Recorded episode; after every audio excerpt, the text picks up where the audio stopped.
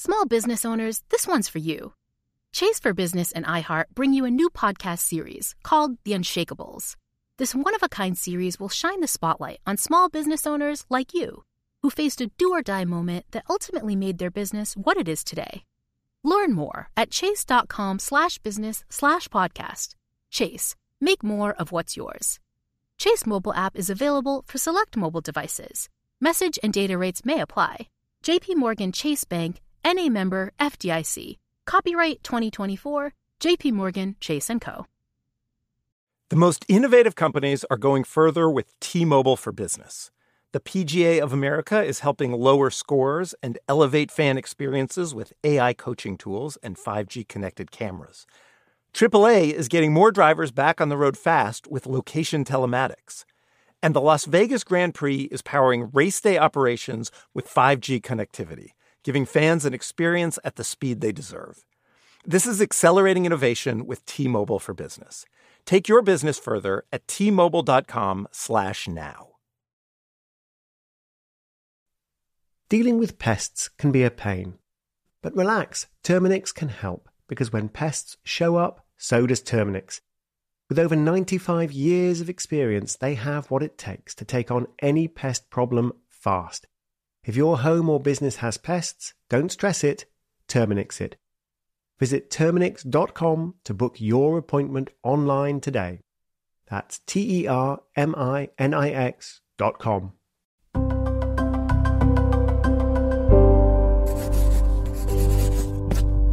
Pushkin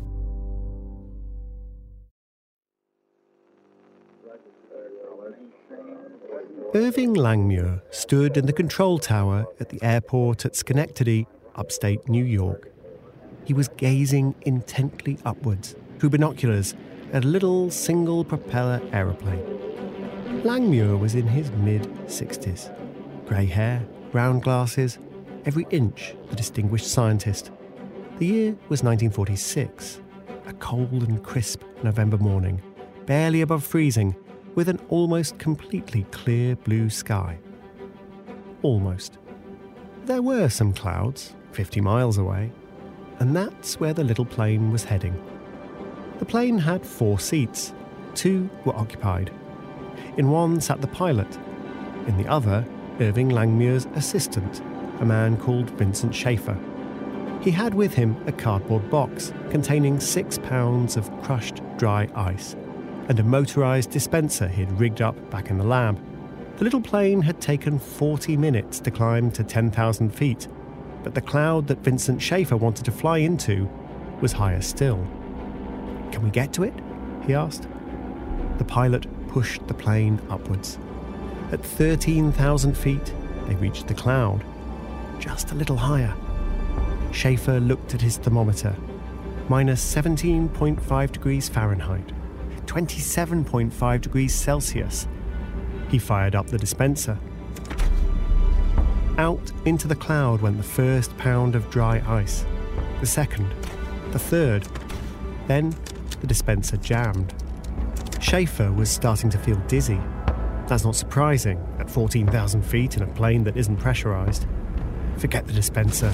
Schaefer opened the plane's window and tipped out the rest of the dry ice from the cardboard box.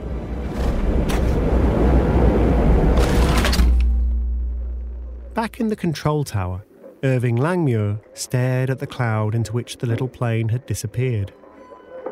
Was it changing? Yes. Within minutes, it began to shift and swirl, and then, out of the base of the cloud, came just what Langmuir had hoped to see snow. There was no mistaking it. He didn't even need his binoculars. From 50 miles away, you could see the streamers of snow with the naked eye. Before the little plane had even landed, Irving Langmuir was on the phone to a journalist. This is history, Langmuir said. Mankind has finally learned to control the weather. Of course, we hadn't. We just started to fool around with it. I'm Tim Harford, and you're listening to Cautionary Tales.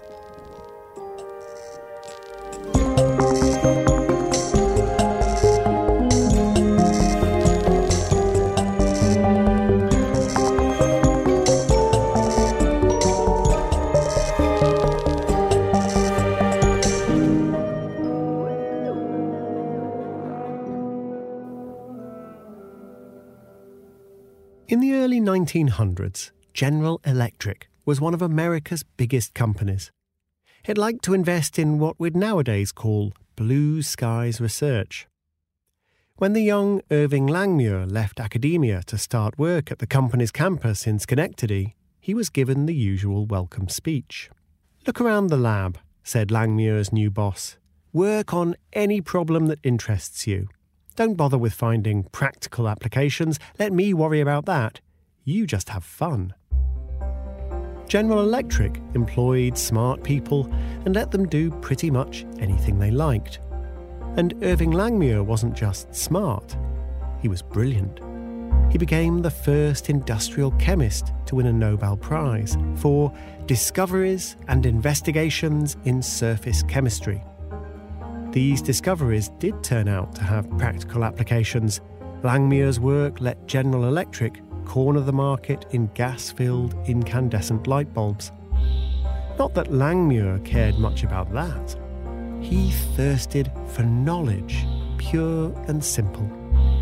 Langmuir was the living stereotype of the absent minded genius, famous for getting so deeply lost in thought that he could be oblivious to the world around him. There was the time a woman fell down the stairs right in front of him. As others rushed to help, Langmuir, in another world, didn't notice. He stepped right over her kept on walking. And the time he forgot he was eating breakfast at home, not in a restaurant, and left a tip for his wife on the kitchen table. And the morning he turned up at work without his car. It turned out he'd been stuck in traffic and he'd simply left it in the middle of the road and walked. Now, in 1946, Langmuir had a new obsession the weather. During the war, he'd worked with the military to study how ice forms on aircraft wings as they fly through clouds. Water, of course, turns from liquid to solid when the temperature drops below freezing point. Except sometimes it doesn't. Clouds can be in a state called supercooled. The temperature drops below freezing, but the tiny water droplets won't crystallize from mist into ice unless something disturbs them. Langmuir and his assistant, Vincent Schaefer, both loved to ski. Their wartime work made them look at the clouds above the hills on a cold winter day and ask themselves, what if we could make those supercooled clouds dispense snow on demand? Remember, you could work on anything you liked at General Electric. Langmuir and Schaefer decided to work on making snow. Schaefer commandeered one of the chest freezers the company made. He lined it with black velvet so he could see if ice crystals were forming. Then he took a deep breath and breathed slowly out into the freezer. His breath hung there in a mist. Now he and Langmuir had their very own supercooled cloud, right there in the lab. What could they add to their cloud that might make it form ice crystals? They tried talcum powder, sulfur, magnesium oxide. No luck. Then, one summer day, the weather got so hot the freezer started to struggle. Schaefer needed to keep the temperature down, so he got some dry ice. He dumped it back in the freezer, and all at once, millions of tiny ice crystals popped into being and settled on the black velvet lining. It looked magical. Vincent Schaefer had made snow in the lab. Could he and Langmuir make it snow in the real world? They waited impatiently for summer to turn to winter. They rented a little four seater prop plane, and at last, a day arrived that was cold and clear, with distinct clouds to aim for. Schenectady, New York, November the 14th, scientists of the General Electric Company, flying in an airplane, conducted experiments with a cloud and were successful in transforming the cloud into snow. That's an announcement from General Electric. It had its own in house news bureau to publicise all the clever things its researchers did. It helped the company's image. The press release stopped short of claiming that mankind could now control the weather. For all his enthusiasm, Langmuir knew they'd only done one experiment.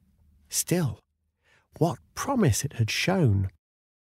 A single plane could generate hundreds of millions of tons of snow. Thus, a supply of moisture could be stored up for the spring months to feed irrigation and water power projects. Snow might also be produced at mountain resorts for the benefit of skiers. The next month, December, the little plane went up again with a bigger load of dry ice on a day with more clouds in the sky. This time, it didn't snow straight away, but once it started, it didn't stop. Across Vermont and upstate New York, the snowstorm was epic. Dozens of cars crashed, businesses had to shut up shop for a week. Langmuir was exultant. He called his boss, the head of the research campus. We did that. The boss said, Don't tell any journalists. The company's lawyers had started to think it might be unwise for General Electric to go around claiming responsibility for the weather. If they really had caused this snowstorm, that might not be good for the company's image with the people who'd crashed their cars or had to close their businesses. They might decide to sue. The boss hatched a plan. He called in the US military. Would they be interested in learning to control the weather? They would. The boss told Langmuir that he wasn't to meddle with clouds himself anymore. He could only advise the military. They would conduct the experiments, and with any luck, they would get the lawsuits if anything went wrong. Langmuir didn't mind that at all. The military, after all, had bigger planes. And Langmuir had big ambitions. He was already talking about making deserts bloom and learning to control hurricanes. What would happen if you dumped dry ice in a hurricane? He'd like to find out. You couldn't try that in a single engined four seater prop plane, but you could in a bomber.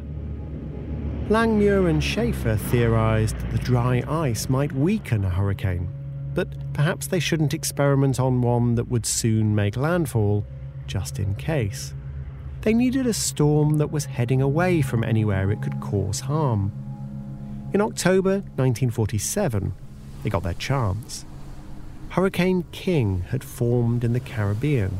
It had clipped the western edge of Cuba and curved over southern Florida, dumping vast amounts of rain. Now it was drifting out into the Atlantic, further and further away from land. It was an ideal test. From a military base near Tampa, three bomber planes took off and flew towards the hurricane. They were carrying 180 pounds of dry ice, a raft of scientific instruments to gather data, and Vincent Schaefer. They found the storm 350 miles out to sea. They dumped the dry ice in it and flew around for a while, taking photos and making observations. Nothing too dramatic seemed to happen. They headed back to base. As soon as they'd turned their backs on Hurricane King, it did something nobody had expected. Cautionary Tales will be back in a moment.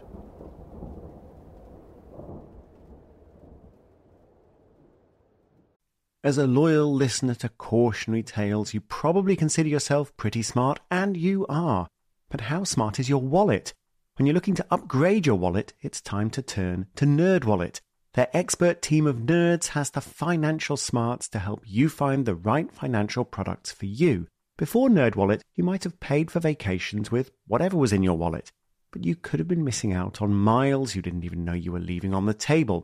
Now you can get a new card with more miles and more upgrades.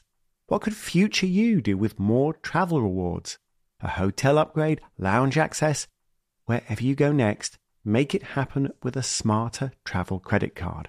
Don't wait to make smart financial decisions. Compare and find smarter credit cards, savings accounts, and more today at nerdwallet.com.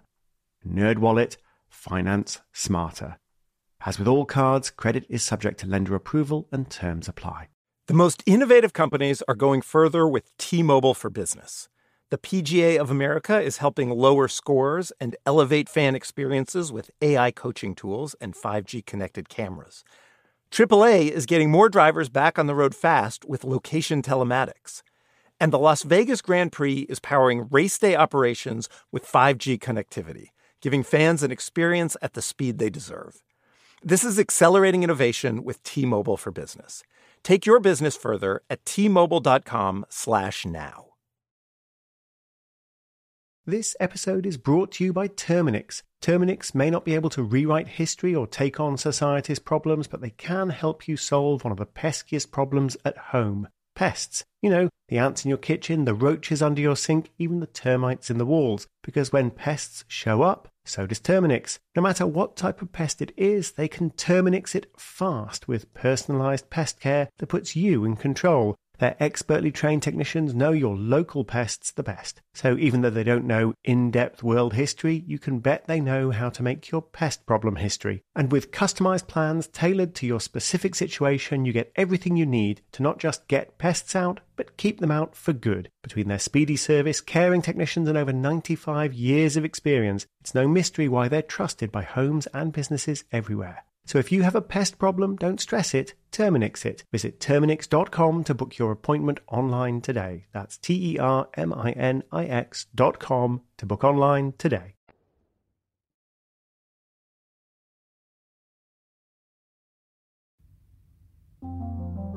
In her book, Under a White Sky, the author Elizabeth Kolbert describes her encounters with people who work on geoengineering. Ideas to fix climate change not just by reducing our emissions, but by intervening in the climate in some other way. Those ideas are controversial.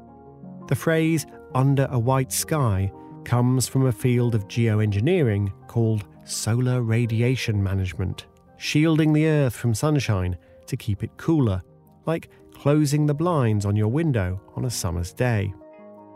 You could do that by shooting reflective particles into the stratosphere one possible side effect is turning the sky white.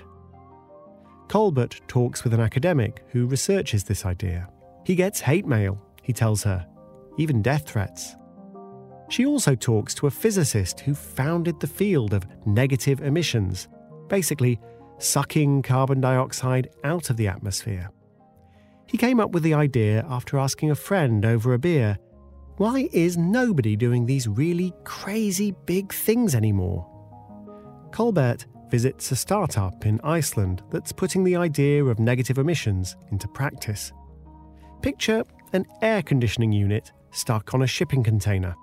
It sucks in air, uses a chemical process to extract the carbon dioxide, and injects it underground, where it turns to rock. The graduate students who founded the startup tell Kolbert they faced a lot of opposition. People said, Guys, you shouldn't be doing that. Those people weren't particularly worried that the Icelandic shipping containers would damage the planet directly. They were worried the shipping containers would foster complacency. We don't yet know how well these ideas will work. And if the general public gets the impression that scientists are going to figure out how to fix climate change, they might think, great, we don't need to worry about reducing emissions. But the idea of geoengineering wasn't always so controversial. In the 1950s, scientists in the Soviet Union had a problem they wanted to solve. The northern latitudes are a gigantic icebox. The icy breath of the Arctic is felt for thousands of kilometres around. It causes the permafrost over vast expanses of Soviet lands, the silent tundra, and the unexpected cold blasts, which are feared by Ukrainian horticulturalists. I'm quoting from a book called Man vs. Climate, published in Moscow in 1960. One co author was Nikolai Rusin, an outstanding climatologist with over 50 scientific publications. The other, Leah Flitt, a journalist with good experience in the field of popularization of science. The book's publisher was so keen to popularize this particular science that they put out an English translation. The reader may ask, what sense is there in attempting to change the climate? Would it not be better to leave this to nature and wait and see? Of course not. The Arctic ice is a great disadvantage. So, what did Flit and Rusin think we could do about the Arctic ice? They outline several ideas being discussed by Soviet climatologists. You might scatter ash or peat dust. That would make the ice less reflective. It would absorb more heat and start to melt. Scientists estimate that 80 to 100 kilograms of dust or ash per hectare of ice ought to do the job. Alternatively, you might use potassium to create a high altitude dust ring similar to that encircling Saturn. At the right angle, a ring around the planet would direct more sunshine onto the northern latitudes and warm them up. It would, admittedly, make the equator cooler too. But that shouldn't cause any problems we couldn't solve, as Flitt and Rusin explained. The Africans would require warm dwellings and entirely different clothes, shoes, etc. Flitt and Rusin describe another proposal for a 55 mile dam across the Bering Strait between Siberia and Alaska. Such a dam would change the direction of warming ocean currents, the central heating pipelines of our planet. Point those pipelines towards the far north, and in just three or four years, the Arctic would be completely free from ice. Building a dam to Alaska would need America's cooperation. Wouldn't that be unthinkable at the height of the Cold War not according to then presidential candidate John F. Kennedy. The idea of the dam, said Kennedy, was uh, certainly worth exploring. Flitt and Rusin wax lyrical about the benefits. No more frost in Moscow, orchards blooming in Alaska and northern Canada. All this is splendid, but is it really possible? Technically, yes. Nowadays, we often see in the news that Arctic ice is melting and permafrost is disappearing, and we tend not to think of that news as splendid. We worry now not about the cold, but global warming. You might assume that Leah Flitt and Nikolai Rusin hadn't heard of global warming. You'd be wrong.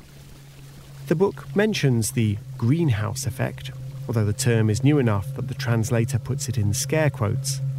Flitt and Rusin cite figures on carbon dioxide emissions that suggest that the mean temperature of the Earth's atmosphere will rise 4 to 5 degrees in less than 50 years. 4 to 5 degrees centigrade in 50 years. That's nearly 10 degrees Fahrenheit. Thankfully, it hasn't happened that fast. Not yet. But what fascinates me is the lesson the authors draw. The prospect of global warming doesn't scare them as it scares us. Quite the opposite. They see it as encouraging evidence that man can modify and hence control the climate. If we can affect temperatures so much as a mere byproduct of our everyday routines, just imagine what we might achieve if we actively put our minds to it. Presently available power resources and technological possibilities permit us to remake the climate of entire regions of the world. Just as today we plan the construction of new cities, so in the future we shall have to plan improvements in the climate. The things people used to believe. It's easy to mock them, but it also makes me uncomfortable because we don't generally mock people for a sincerely held belief in the capacity of human ingenuity to make life better, especially not people who've proved their scientific chops, like Nikolai Rusin with his 50 publications, or Irving Langmuir with his Nobel Prize. The authors of Man vs. Climate share Langmuir's fascination with clouds, and not just with how to make them snow, but also how to make them disappear. Many regions of the Soviet Union are deprived of sunlight for several months. By destroying such cloud cover, man could substantially improve climatic conditions. Crops would ripen more quickly. When you read Man vs. Climate, there's no tone of self awareness, no sense of, I know this sounds crazy, but hear me out. Instead, there's just a sense of calm, measured optimism. Clouds, fog, thunderstorms, and hailstorms cannot be controlled in the same way as, say, hand or engine driven machinery, and yet man will eventually learn how to control, or rather influence them, in the desired manner. Man will eventually learn to influence the weather and plan improvements in the climate. Nobody now thinks we can do any of that. Why did we lose that sense of ambition, that touching faith in the power of human ingenuity? Or, as the physicist who came up with negative emissions puts it, why is nobody doing these really crazy big things anymore? The day after he'd dumped dry ice on Hurricane King in a US Air Force bomber, Vincent Schaefer flew home from Florida to New York. He had planned to use the time on the plane to write up his notes. But in the sky high above Georgia, Vincent Schaefer's plane began to judder and jolt. Soon it was lurching violently. This was the worst turbulence Schaefer had ever experienced and he couldn't write a word. He put down his pen and his notebook and clung to the armrests of his seat. Later, he found out what he'd been flying through Hurricane King. What was it doing in Georgia? It should have been hundreds of miles away, heading further out into the Atlantic. The storm had done something completely out of the blue. It had abruptly turned back towards land and far from weakening, it had picked up strength again. Hurricane King battered the coastline around Savannah with 100 mile an hour winds. It caused 12 foot storm surges. A falling tree killed a man. The storm destroyed crops and damaged hundreds of buildings, damage that cost millions of dollars to repair. Irving Langmuir was thrilled. We did that! The lawyers at GE were having conniptions again. But the dry ice had redirected the storm, accidentally. Langmuir was sure of it. And he was also sure that meant they could learn to do it deliberately, to direct storms exactly where they wanted them to go. Langmuir gave an interview to Fortune magazine. There is a reasonable probability, he told them, that in one or two years man will be able to abolish most damage effects from hurricanes. Of course, we didn't. Cautionary Tales will return.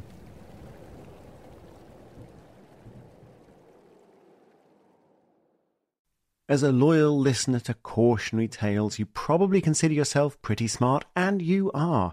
But how smart is your wallet? When you're looking to upgrade your wallet, it's time to turn to NerdWallet. Their expert team of nerds has the financial smarts to help you find the right financial products for you. Before NerdWallet, you might have paid for vacations with whatever was in your wallet, but you could have been missing out on miles you didn't even know you were leaving on the table. Now you can get a new card with more miles and more upgrades. What could future you do with more travel rewards? A hotel upgrade, lounge access, Wherever you go next, make it happen with a smarter travel credit card. Don't wait to make smart financial decisions. Compare and find smarter credit cards, savings accounts, and more today at nerdwallet.com. Nerdwallet, finance smarter. As with all cards, credit is subject to lender approval and terms apply.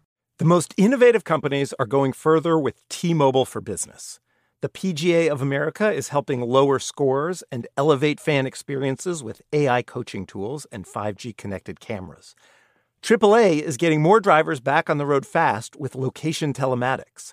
And the Las Vegas Grand Prix is powering race day operations with 5G connectivity, giving fans an experience at the speed they deserve. This is accelerating innovation with T-Mobile for Business. Take your business further at t-mobile.com/now. This episode is brought to you by Terminix. Terminix may not be able to rewrite history or take on society's problems, but they can help you solve one of the peskiest problems at home pests. You know, the ants in your kitchen, the roaches under your sink, even the termites in the walls. Because when pests show up, So does Terminix. No matter what type of pest it is, they can Terminix it fast with personalized pest care that puts you in control. Their expertly trained technicians know your local pests the best. So even though they don't know in depth world history, you can bet they know how to make your pest problem history. And with customized plans tailored to your specific situation, you get everything you need to not just get pests out, but keep them out for good. Between their speedy service, caring technicians, and over 95 years of experience, it's no mystery why they're trusted by homes and businesses everywhere. So if you have a pest problem, don't stress it, Terminix it. Visit Terminix.com to book your appointment online today. That's T E R M I N I X.com to book online today.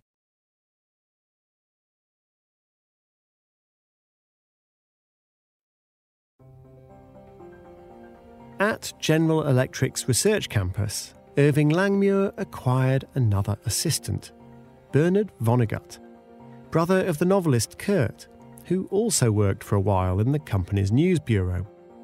Their time in Schenectady is described in Ginger Strand's book, The Brothers Vonnegut. Like all the smart scientists General Electric employed, Bernard was told, look around the lab and work on anything that takes your interest. Bernard was interested in Vincent Schaefer's freezer, lined with black velvet and containing a super cooled cloud of breath. Schaefer had discovered that pellets of dry ice made the cloud in the freezer form snow. What else might? Bernard thought a rapid expansion of compressed air might do the trick. He went to a toy store and bought a children's pop gun for 75 cents. He lowered it into the freezer, pulled the trigger, and it worked. Millions of ice crystals popped into being. Something else made snow in the freezer too silver iodide. One sub zero winter night, as Bernard drove home from work, it occurred to him that the moisture in the air must be supercooled. What would silver iodide do to that? He got home, stuffed some newspaper and silver iodide into an oil burner, and carried it around. Before long, he got a call from his next door neighbour, a colleague from work. Are you fooling around? said the neighbour. Why? It's a lovely clear evening. I can't see your house. Yeah, that was me, replied Bernard. I made the fog. In summer 1949, Irving Langmuir, Vincent Schaefer, and Bernard Vonnegut set up camp in New Mexico with their team from the military. Langmuir had dreamed of making deserts bloom. He wanted to see if dry ice could conjure rain from an arid sky. Bernard had brought along a silver iodide smoke generator he'd made in the lab. He told Langmuir he was going to set it going. Langmuir didn't seem to hear him. He was lost in thought again. At 6 a.m., Bernard got up and started the smoke generator. He sent up balloons to check which way the wind was carrying the silver iodide smoke towards the mountains. By lunchtime, clouds were building near the mountains, and was that thunder? It was nearly time for Vincent Schaefer to take off with dry ice in a B 17 bomber, so Bernard turned the smoke machine off. When Schaefer got to the clouds, he was surprised to find they were already raining. It rained, and it rained. That night, Bernard again told Langmuir that he'd been running the silver iodide generator. This time, Langmuir heard, and he was stunned. This was even better than dry ice. Bernard Vonnegut had made a thunderstorm.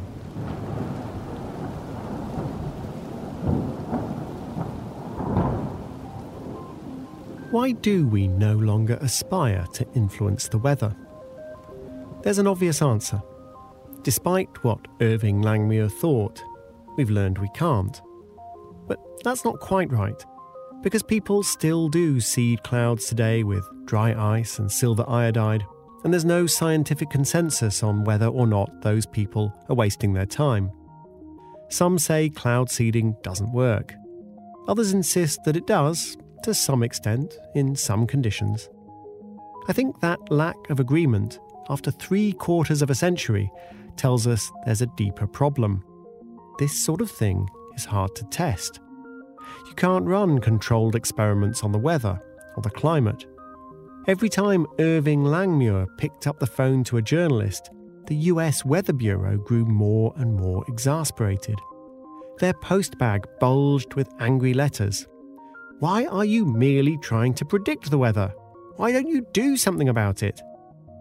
The Weather Bureau tried to make Langmuir see that he couldn't make claims on one off events.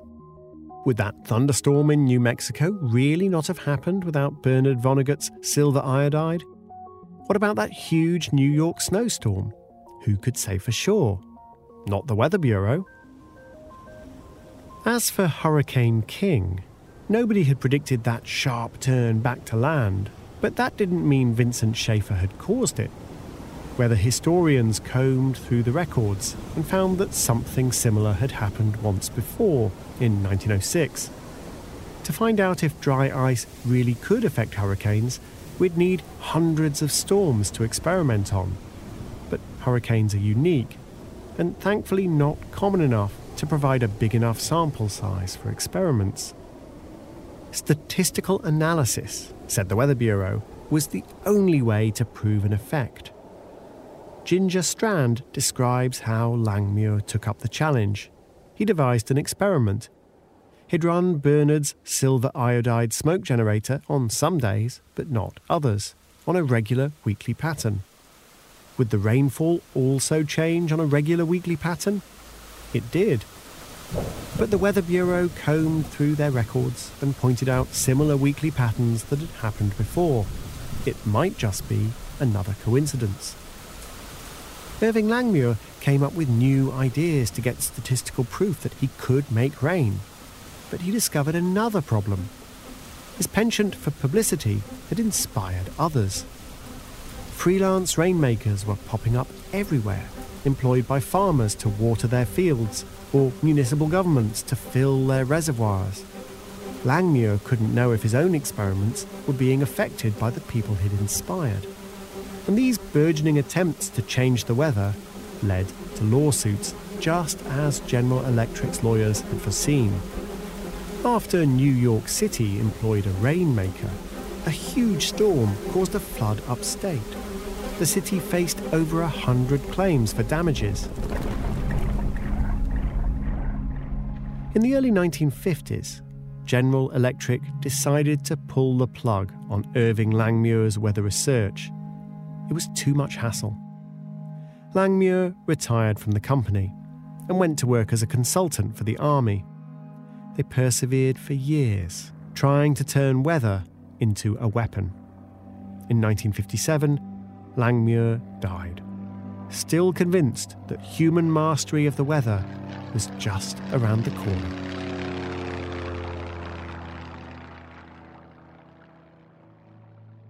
In 1963, Bernard Vonnegut's brother, Kurt, published a novel called Cat's Cradle it features an absent minded genius of a scientist, a man who gets so lost in thought he abandons his car in a traffic jam and leaves tips for his wife on the breakfast table. In the novel, someone asks the scientist if it's conceivable for there to be a kind of ice crystal that would turn water solid at room temperature. The scientist discovers that such a crystal could exist in theory. Then he makes it in the lab. When a crystal of Ice 9 is accidentally dropped in the sea, it turns all the planet's water solid, which wipes out life on Earth. Kurt Vonnegut later explained why Irving Langmuir had inspired his fictional genius. Langmuir, he said, was absolutely indifferent to the uses that might be made of the truths he dug out of the rock and handed out to whomever was around. Any truth he found was beautiful in its own right, and he didn't give a damn who got it next. The moral of Kurt Vonnegut's novel is that some scientific knowledge shouldn't be pursued. And I think that's a big part of the answer to the question Why is nobody doing these crazy big things anymore? It once seemed like part of our human destiny to learn to control the weather and remake the climate. As the decades went by, more people began to think if we try, we're bound to screw things up. The sense that some knowledge shouldn't be pursued explains the hate mail for the academic who studies solar radiation management. These ideas are hard to test, so we can't be sure of the risks unless someone does it for real. And the more academics debate the theory, the more tempted someone will be to give it a go. But attitudes to geoengineering are starting to change again. The idea of negative emissions has already become part of the mainstream. When the graduate students in Iceland set up their shipping containers to suck carbon out of the atmosphere, people said, Guys, you shouldn't be doing that. The critics thought it was knowledge that shouldn't be pursued. Now, we rely on that knowledge being found. When climate experts say there's still hope to avoid runaway warming, they're assuming we can make negative emissions technology work on a big enough scale at a low enough cost. That's still far from certain. And what about the more outlandish schemes, like reflective particles in the stratosphere? Will they become mainstream too? Researchers in Germany recently asked climate engineering experts how other scientists saw their field. Compared to just a few years ago, they said, others had become much more open to their research. But that's not because the other scientists find geoengineering schemes any less disastrously risky than they did before. It's because they know we've wasted our best chance to stop climate change by acting more quickly on reducing emissions. So much future warming is now locked in. The temptation to try some ambitiously large scale geoengineering projects might become irresistible. Perhaps it now makes sense to pursue the knowledge in the hope that we can minimize the risks. It's poignant to look back on the 1940s and 1950s, when scientists like Irving Langmuir and Nikolai Rusin dreamed of remaking the climate. They had a touching faith in human ingenuity, but we now know that it's a far more complex challenge than Langmuir or Rusin imagined. And yet, we've left it so late that all that remains are a set of bad options. So if we try to remake the climate, we'll have a different motive. It won't be aspiration, but desperation.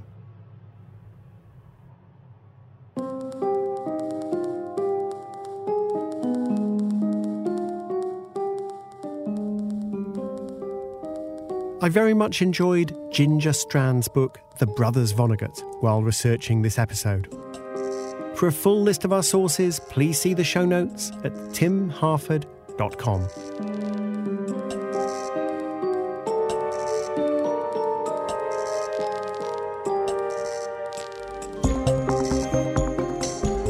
Cautionary Tales is written by me, Tim Harford, with Andrew Wright.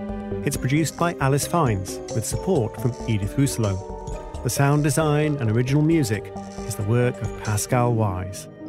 Julia Barton edited the scripts. It features the voice talents of Ben Crowe, Melanie Guttridge, Gemma Saunders, and Rufus Wright. The show wouldn't have been possible without the work of Jacob Weisberg, Ryan Dilley, Greta Cohn, Lital Molad, John Schnaars, Carly Migliori, and Eric Sandler.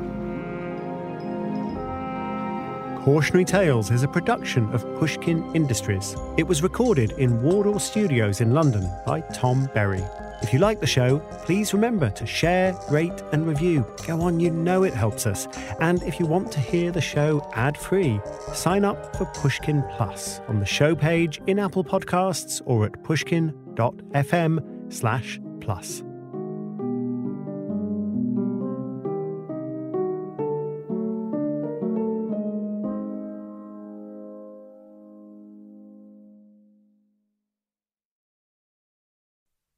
Dealing with pests can be a pain.